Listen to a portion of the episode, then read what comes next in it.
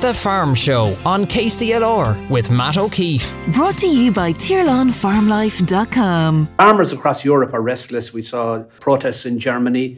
The Netherlands also, a huge amount of farmer agitation. Could you see the same thing happening in Ireland? And what's your perception of why there's this much discontent? In Ireland, uh, I, as a minister in this government, are, are working to support farmers very strongly.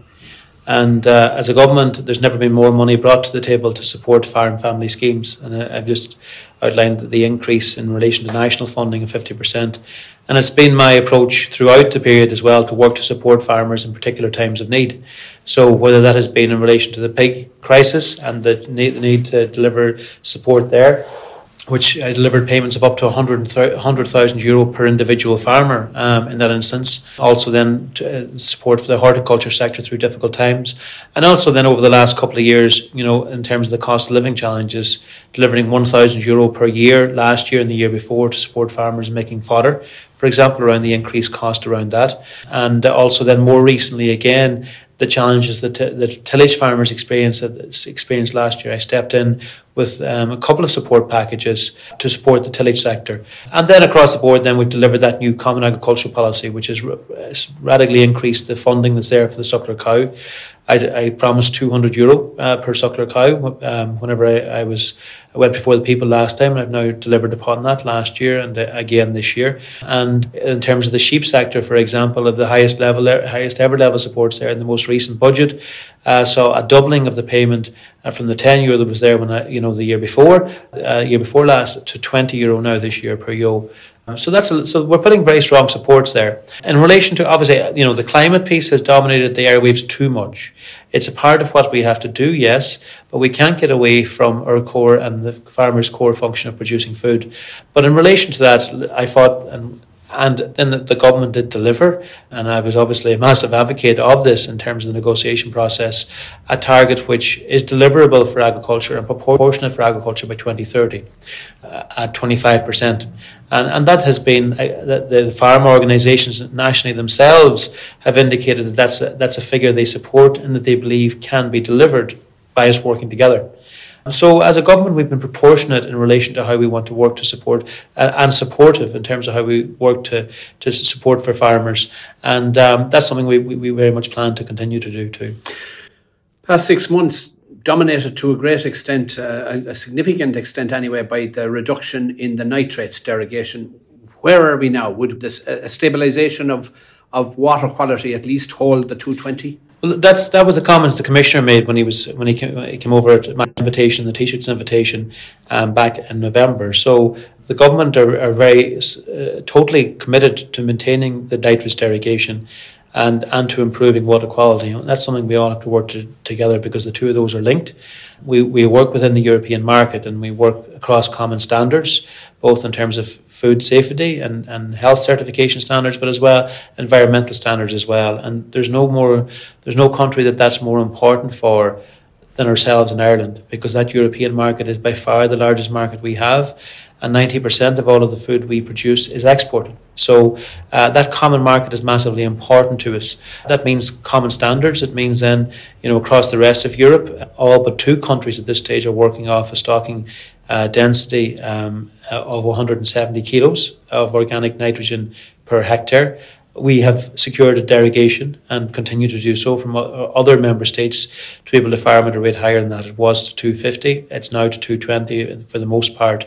But that's contingent on us um, meeting, you know, improving water quality standards and certainly stabilisation. So, you know, I've provided the straight and honest leadership necessary uh, to lead out in this uh, to try and work with the sector to make sure that we maintain that derogation. It has been challenging over the last number of years because for a number of years the trends were against us in many parts of the country.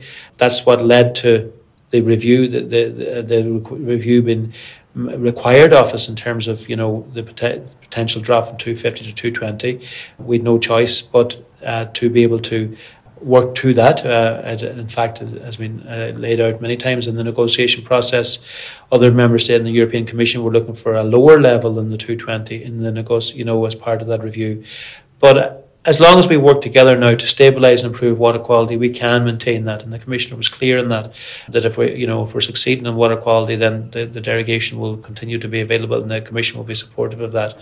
So I'll work to provide that leadership. I've, I've put together a committee with all of the the farming representatives on that so that we work collectively together. That hadn't that that forum hadn't been in, in place before, but I, I, believe that type of approach is really important for us to do the job we need to do in the next you know two years to to, to renew the derogation again.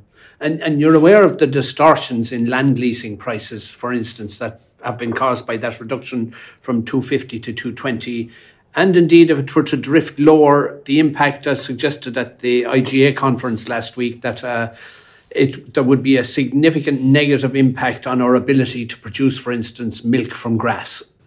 Yes, it, it would have a real, I mean, it would have a real impact and exceptionally damaging. And that, that the derogation is very is very key to our grass production model and to its competitive advantage and to its uh, capacity to be profitable and to be to be maintained. So it's something I'm absolutely committed to working to make sure that we hold on to uh, and to work with farmers to make sure that we hold on to. I'm very aware that of the the impact that, that the mooted drop from 250 to 220 and the you know had over the last 18 months and you know it was very clear from farmer behaviour how farmers were very much aware of the imminence of this risk of dropping to 220 because we were seeing it in the land market over the last 18 months, particularly in the last year, where farmers were taking steps to acquire land um, in order to, you know, prepare for the potential drop to 220. And uh, that that was very that had a real impact. It had it has consequences in terms of other sectors too, the tillage sector in particular, but also you know for beef and sheep. And um, that was if you read, I'm sure you know you would have my letter to the, and my submission to the European Commission and the Commissioner, uh, seeking to hold the 250 and, and, and seeking to to, to, to not have the, the, the, drop and to put, put alternatives instead.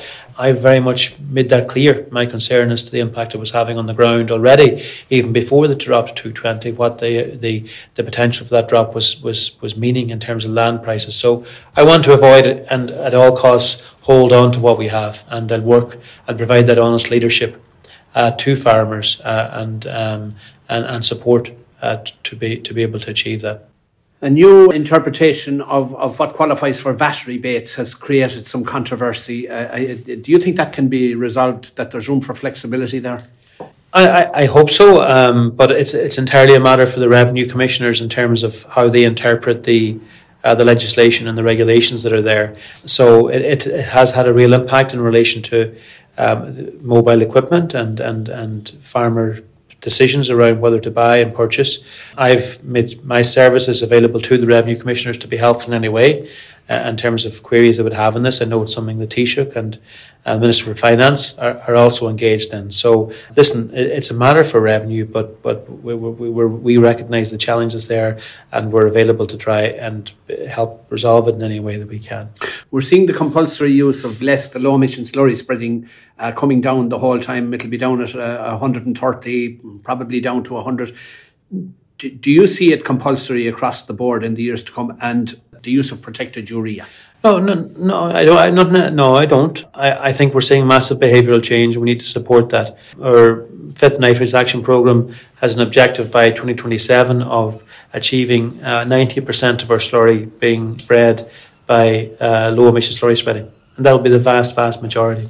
And the 10% that will be left out of that will tend to be smaller, more extensive farmers and uh, not as significant. So I'm focused very much on, on, on delivering the big steps there, uh, the, the, the, the, vast majority of the progress without, you know, uh, uh while recognizing that it'll be more challenging for some who are operating in you know, um, but like if we can achieve that 90% by 27, that'll be massive progress. Likewise, then in relation to protected urea, I see real, real potential to deliver that. Again, working to support farmers, and I think we can make that make that impact and bring that bring about that change, and work with farmers to do that. Um, bottom line is, it's more profitable and more efficient, as well as uh, lo- lower uh, lower emissions, climate emissions, whenever you use protected urea it's a win-win from a farmer point of view. So by working with farmers, um, I think, and, and also importantly, industry in terms of actually the supply, we can bring about that change over the short term. Changes in calf transportation and age of movement and so on have been mooted. I presume at this late stage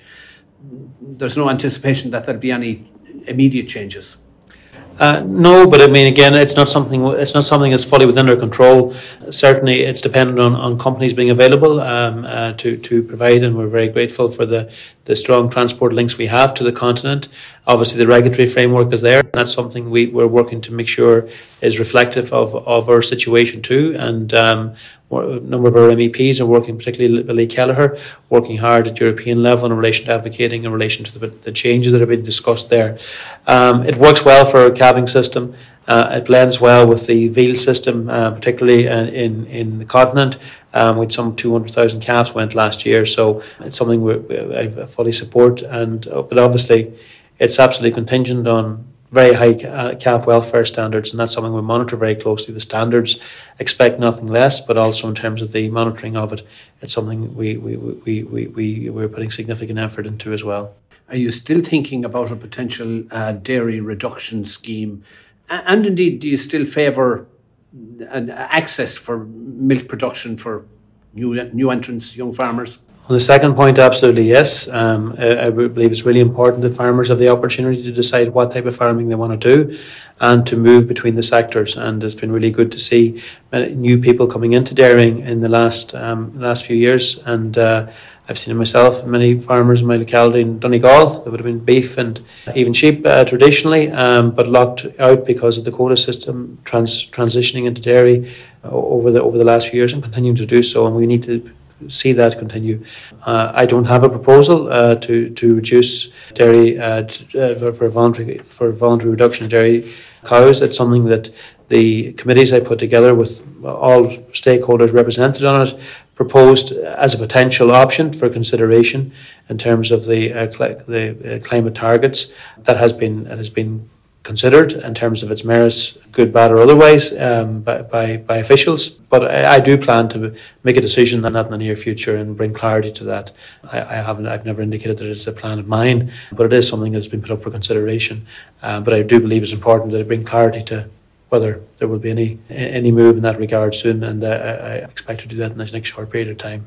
On a very local issue in Kilkenny, there's continuing upset and unrest over the, the Brennan family, Dan Brennan's farm in Castlecomer. Uh, Jackie Cahill, TD, highlighted it in the Dáil, and you responded to that, uh, suggesting that new evidence would be needed. But ultimately, is new evidence needed before uh, there's uh, you know a fresh independent look at it. It's something Jackie Cahill in particular has been very uh, uh, vocal in relation to, but and has been raised very recently in the Dáil again by him, and was raised across uh, government by a number of TDs, including John McGuinness as well. Uh, prior to that, but I've, I've been looking and looked at the file and still have it under a, a, further a further review.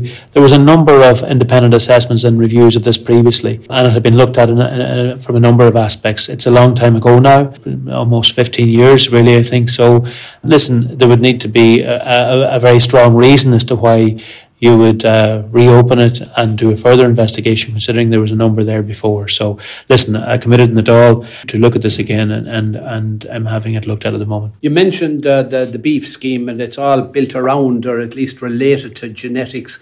I get the impression that there's huge potential in genetics. It's perhaps a slow burner, but over some generations of cattle, there's huge potential to reduce emissions as well as other productivity gains. Yeah, big time, and like we've we've seen that stepped out in the dairy herd over the last twenty years or so through the uh, EBI, and that has massively transformed the efficiency of our dairy herd and the capacity to produce milk and to do so profitably. And we want to make sure, you know, we want to see the same progress and the same profitability uh, delivered for the beef herd through the use of genetics and, and beef beef indices as well. And ICBF are doing really strong work in this regard. And the system we have and the schemes we have here nationally are, you know, they're not replicated anywhere else. We're, we're breaking new ground in relation to what, what we're doing here.